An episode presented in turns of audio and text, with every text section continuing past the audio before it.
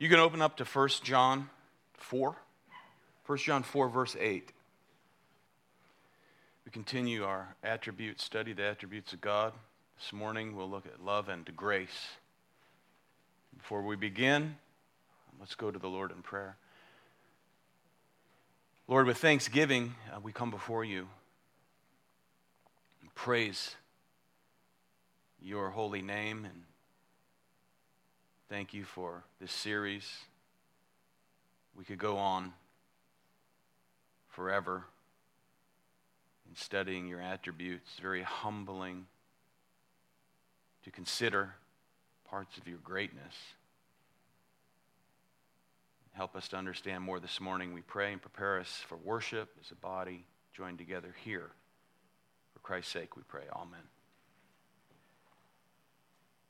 Uh, last time we considered God's righteousness, justice, and wrath.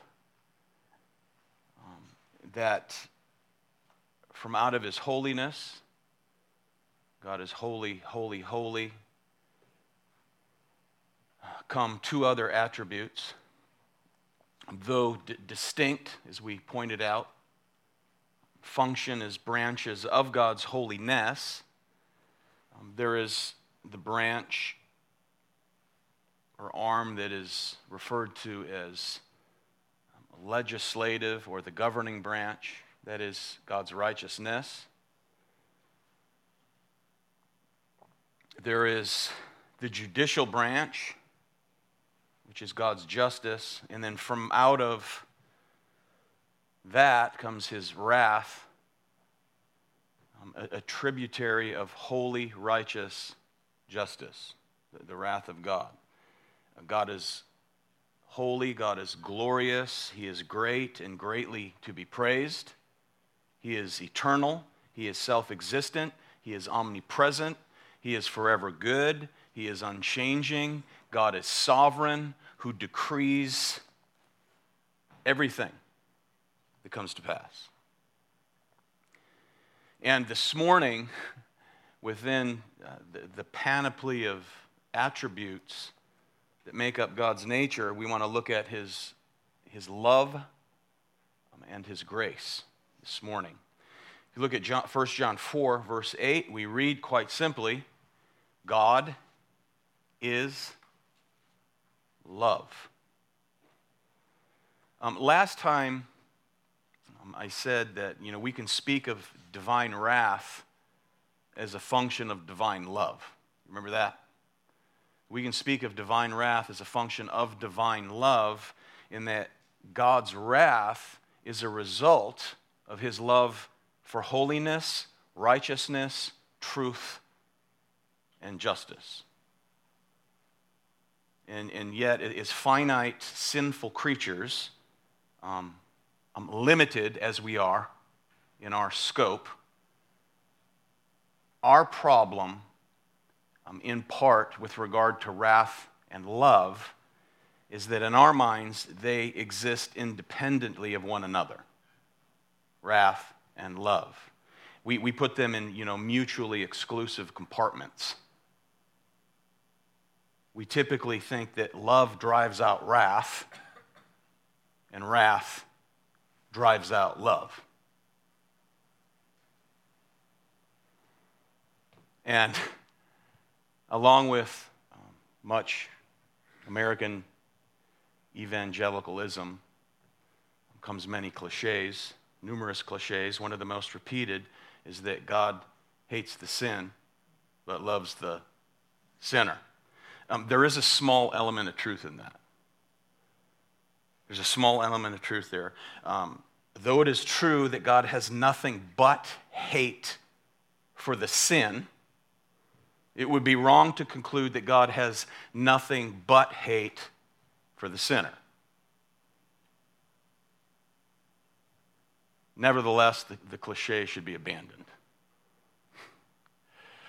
14 times in the first 50 Psalms alone, we're told that God hates the sinner. His wrath is on the liar. He hates the evildoer. He hates the wicked, and so on. Scripture tells us that the wrath of God rests upon both the sin and the sinner. Romans chapter 1 and John chapter 3, verse 36.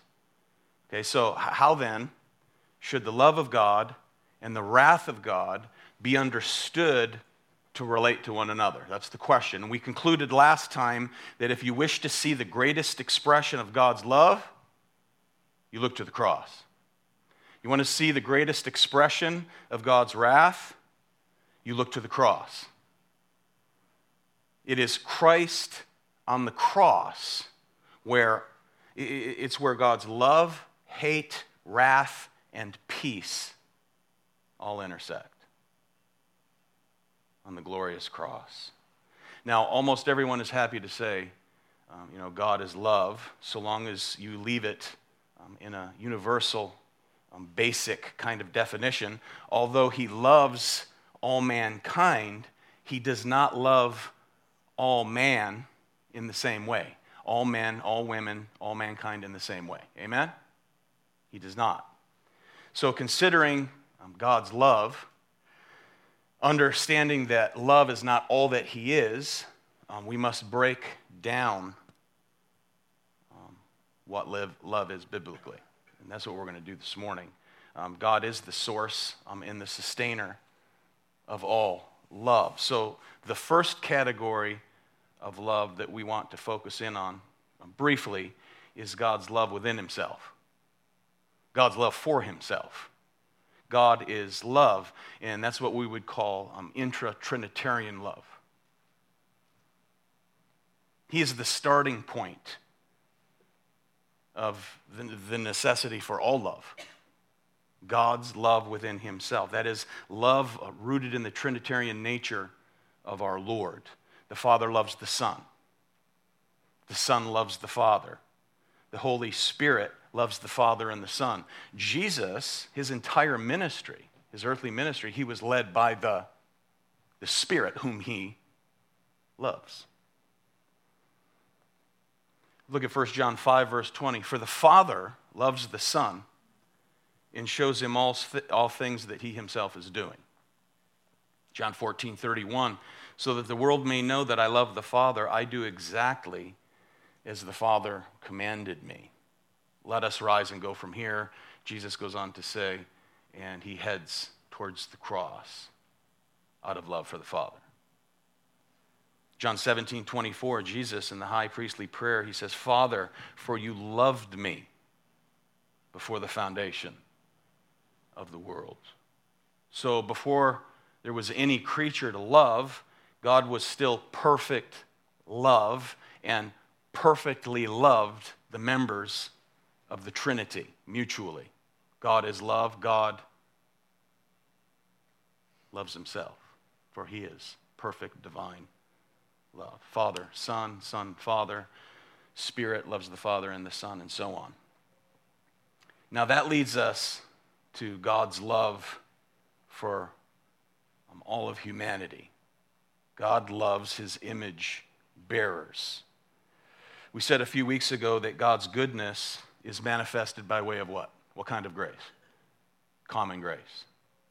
God loves all of his creatures.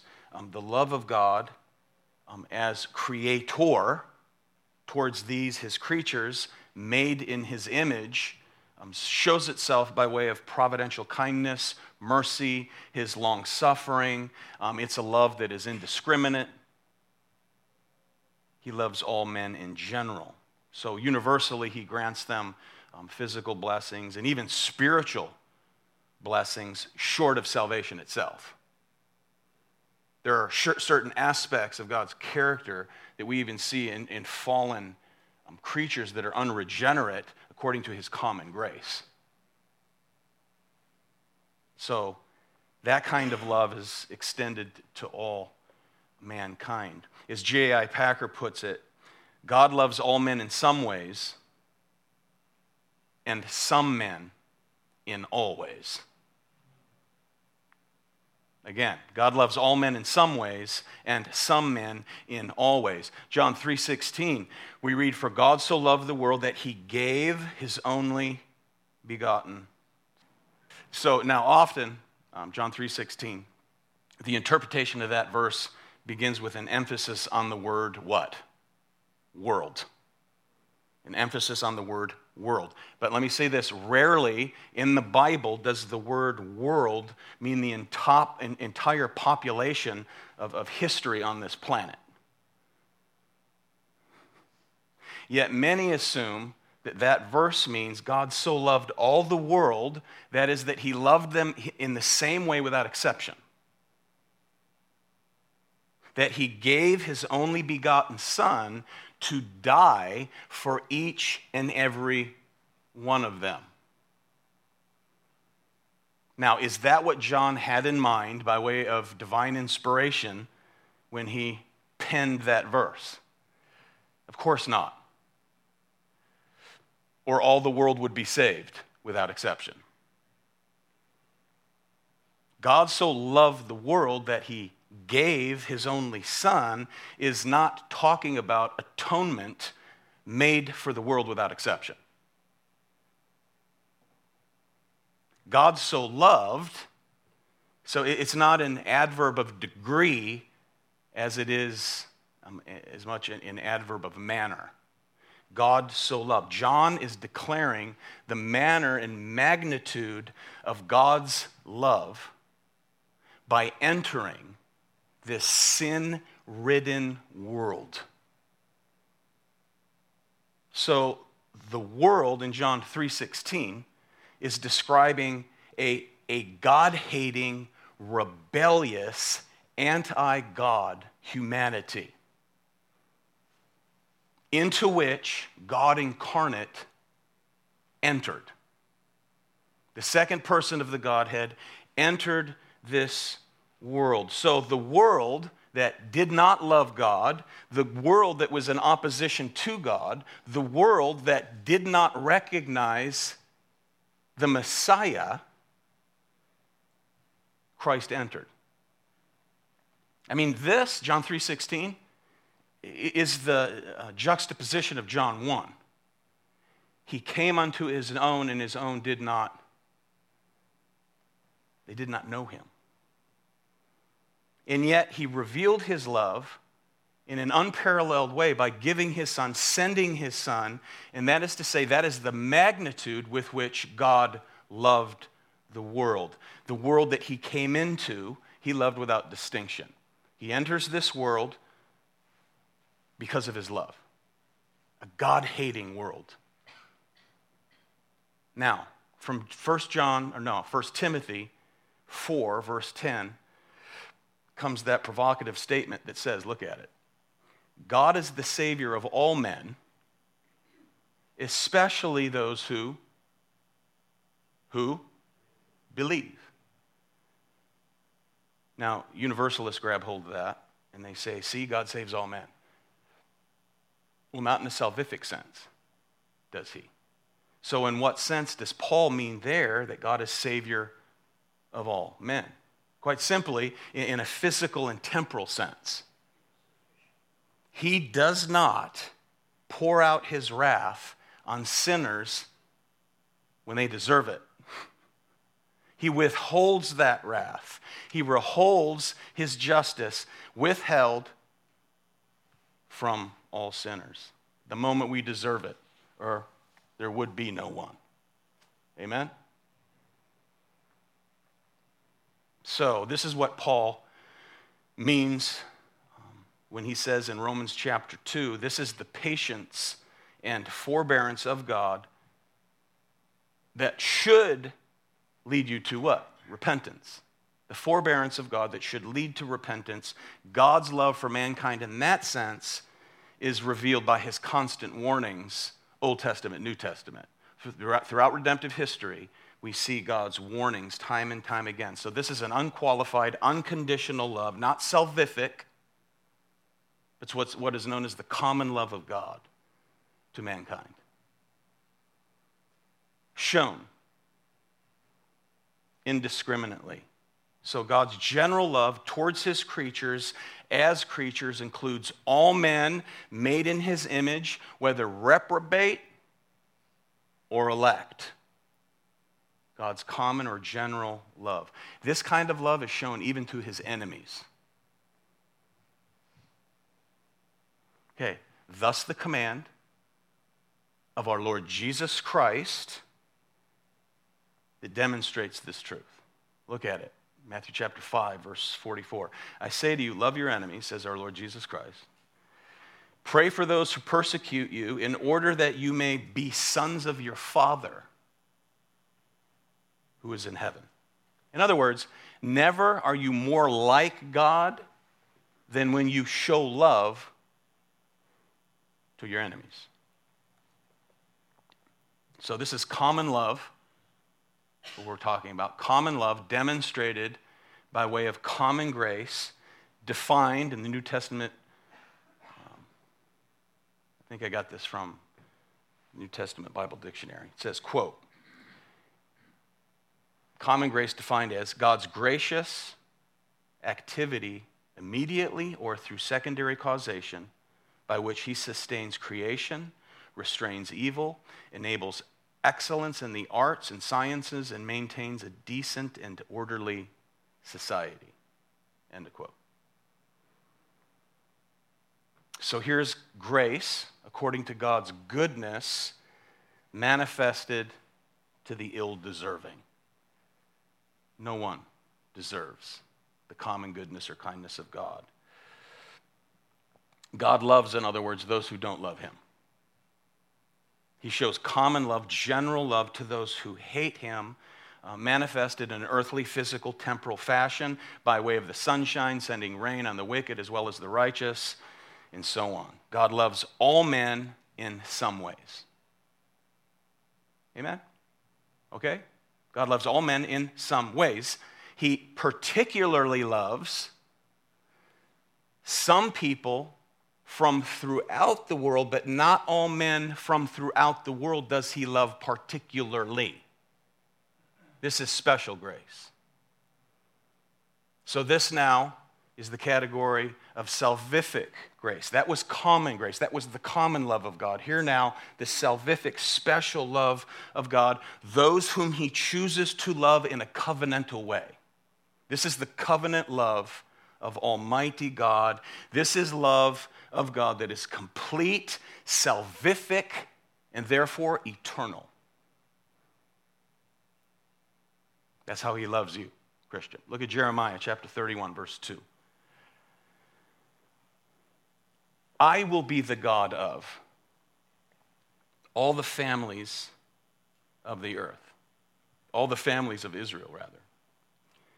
Thus says the Lord the people who survived the sword found grace in the wilderness. Israel, when it went to find its rest, the Lord appeared to him from afar, saying, I have loved you with an everlasting love. Therefore, I have drawn you with loving kindness. Loving kindness. So, this language, I will be their God, they will be my people, that's covenant love language. This is the love he has for you, beloved. Brothers and sisters in Christ. This is the love he has for you. Now, and this was said to a people who had gone through the fires of chastening by the same God who loves them. Look at Micah chapter 7. I do not have this. Who is a God like you who pardons iniquity and passes over the rebellious act of the remnant of his possession? He does not retain his anger forever because he delights in unchanging love. He will again have compassion on us. He will tread our iniquities underfoot. Yes, you will cast all their sins into the depths of the sea. You will give truth to Jacob, and unchanging love to Abraham, which you swore to our fathers from the days of old. So the prophet here in Micah, he is dealing with a rebellious, stiff necked people. a, cal- a calloused people. Okay, and he, he, in other words, he is not dealing with inherently lovely or lovable people.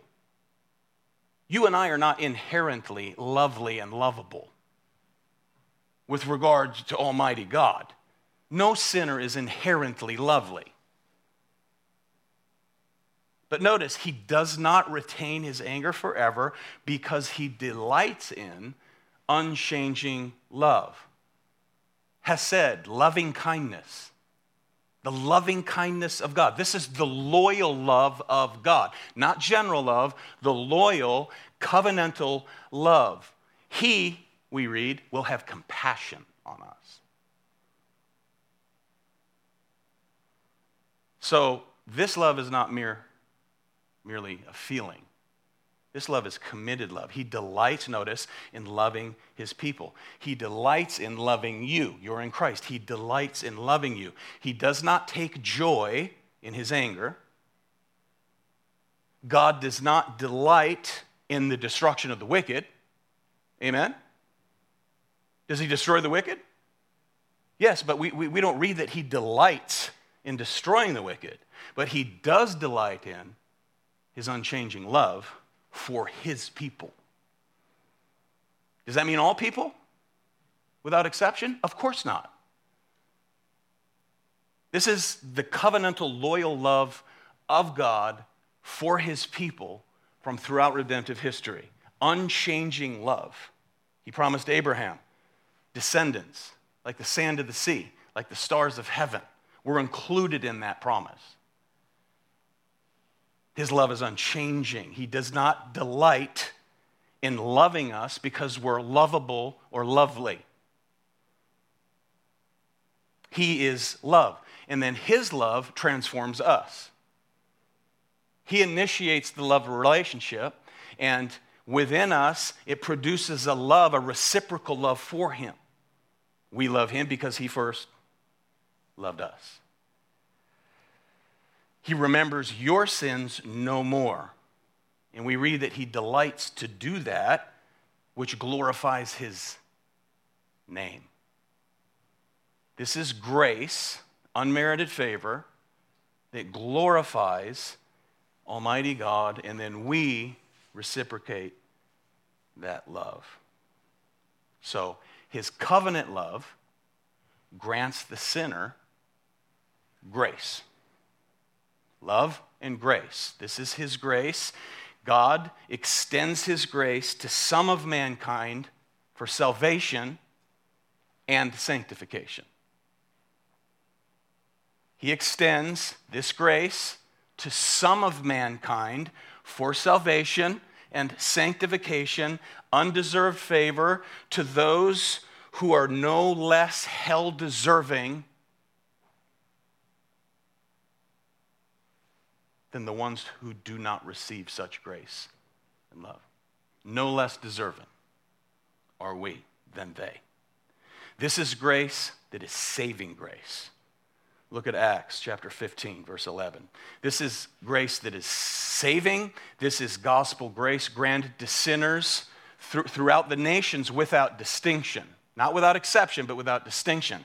Remember this from Acts 15, verse 11. But we believe that we are saved through the grace of the Lord Jesus in the same way as they also are. Context? We believe that we, the Jews, are saved through the grace of the Lord Jesus Christ is this in the same way as they, the Gentiles, are. Remember that? It's all grace.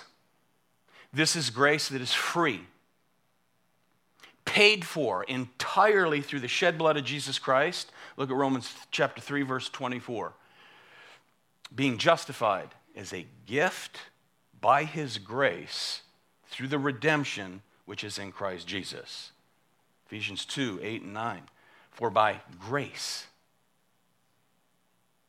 you have been saved through faith, and that not of yourselves, but it is a gift it is a gift of God, not as a result of works, so that no one may what? Boast. It's grace. loyal love, loyal covenant love. From out of that comes this grace, grace that is eternal. Purpose for God's elect, 2 Timothy 1, verse 9. Who has saved us and called us with a holy calling. Not according to our works, but according to his own purpose and grace, which was granted us in Christ Jesus from all eternity. So here's God's love, here's God's grace, dispensed according to his ultimate sovereign determination.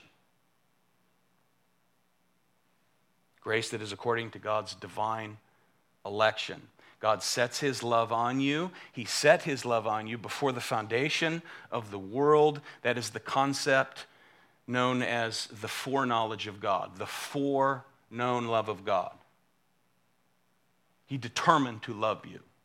He determined to set his love upon you salvifically. And there's nothing in us to compel him to do this for us.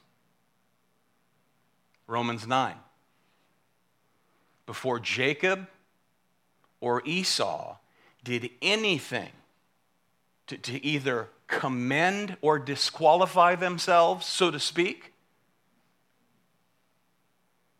God said, Jacob I have loved, Esau I have hated.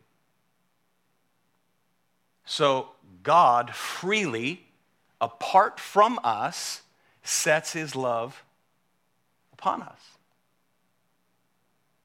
A.W. Pink concurs concerning the statement, Jacob I have loved and Esau I, have hated. He writes, quote, there was no more reason in Jacob why he should be the object of divine love than there was an Esau. They both had the same parents, were born at the same time, being twins. Neither one had done anything good or evil, yet God loved the one and hated the other. Why? Because it pleased him to do so. End of quote. Totally, freely, within himself, in eternity past, he sets his love upon us grace fully. gracefully. A committed love in Christ, whereby in time he draws us with loving kindness. That's what he did with you. That's what he did with me. That is loyal covenant love.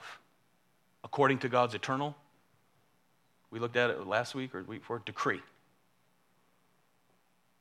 his decreed will was to set his love on you. This is his loving kindness, God's love, God's grace. Now, grace that is unmerited did nothing to deserve this, nothing to earn this. Grace that is unmerited is also grace that is mediated. Mediated grace, exclusively through Christ. Look at Romans 5, verse 15. But the free gift is not like the transgression. For if by the transgression of the one, the many died, that's Adam. But much more did the grace of God and the gift of the grace of the one man, Jesus Christ, abound to the many. 1 Timothy 2, verse 5 there is one God and one mediator also between God and men, the man, Christ Jesus. John 1, verse 17. Grace and truth were realized through Jesus Christ. So, grace that is unmerited is grace that is mediated. There is but one, and that is God the Son. So, grace that saves is grace that sanctifies and grace that strengthens the redeemed. 1 Corinthians 15, look at it. But by the grace of God, writes Paul, I am what I am. Okay, this is a man who persecuted his church. This, is, this man was a murderer. This is a man who was en route to arrest Christians. Jesus arrests him, transforms him. Get up, it will be told you what to do. Remember that. It is by grace, the grace of God, I am what I am. And his grace toward me did not prove vain, but I labored even more than all of them. Yet not I, but the grace of God with me. He didn't labor to earn anything, he labored as a response to this abounding grace in the ministry of the gospel of Jesus Christ. 2 Corinthians 12, verse 9. He has said to me, My grace is sufficient for you. This is the grace of strengthening we all need. Boy, do I. My grace is sufficient for you, for power is perfected in what? Those who do their best, and God will do the rest. For power is perfected in weak, uh, weakness, weakness. Most gladly, therefore, I will rather boast about my weakness so that the power of Christ may dwell in me. So his grace provides divine enablement to do the will and to do the work of God.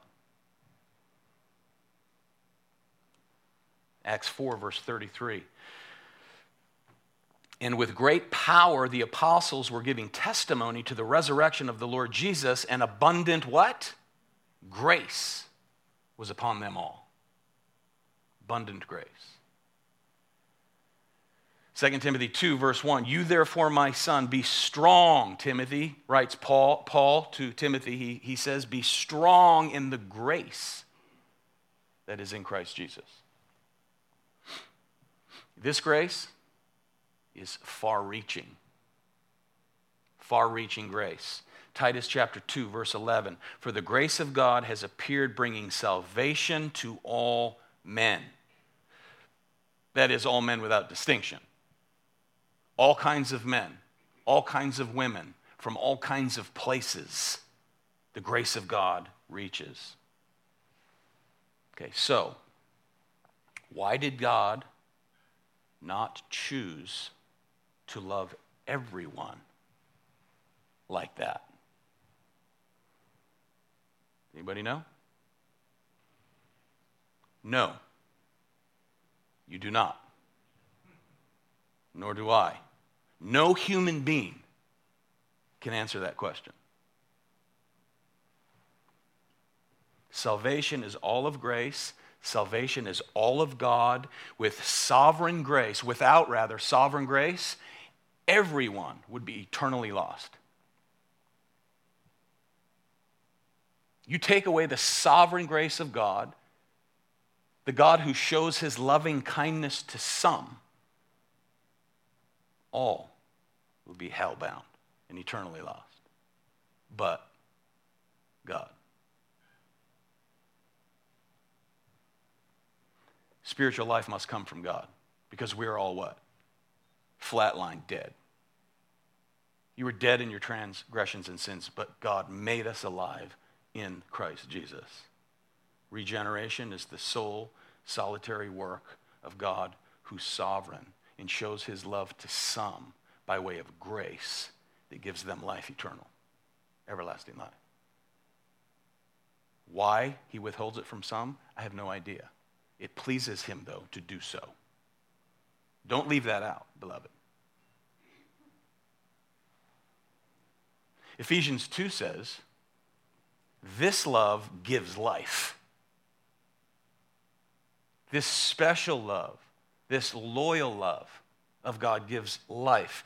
This is the love that forgives sinners. This is the love that promises eternal glory. This is the love that grants us kindness.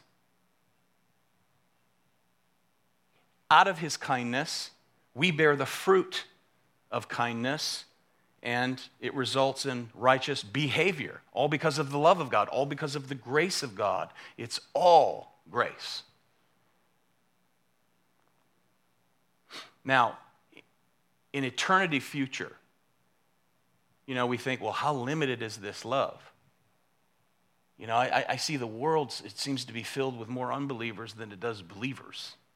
Well, you know, we're given a, a picture shown to us in the Revelation that those numbered among the redeemed is 144,000. Is that a literal number? No, it's apocalyptic. That's not a literal number. It's a figure that represents the completeness of God's redeemed, who've been shown the loving kindness of God, who've been shown the abounding grace of God. It's 12 times 12 times 10 times 10 times 10.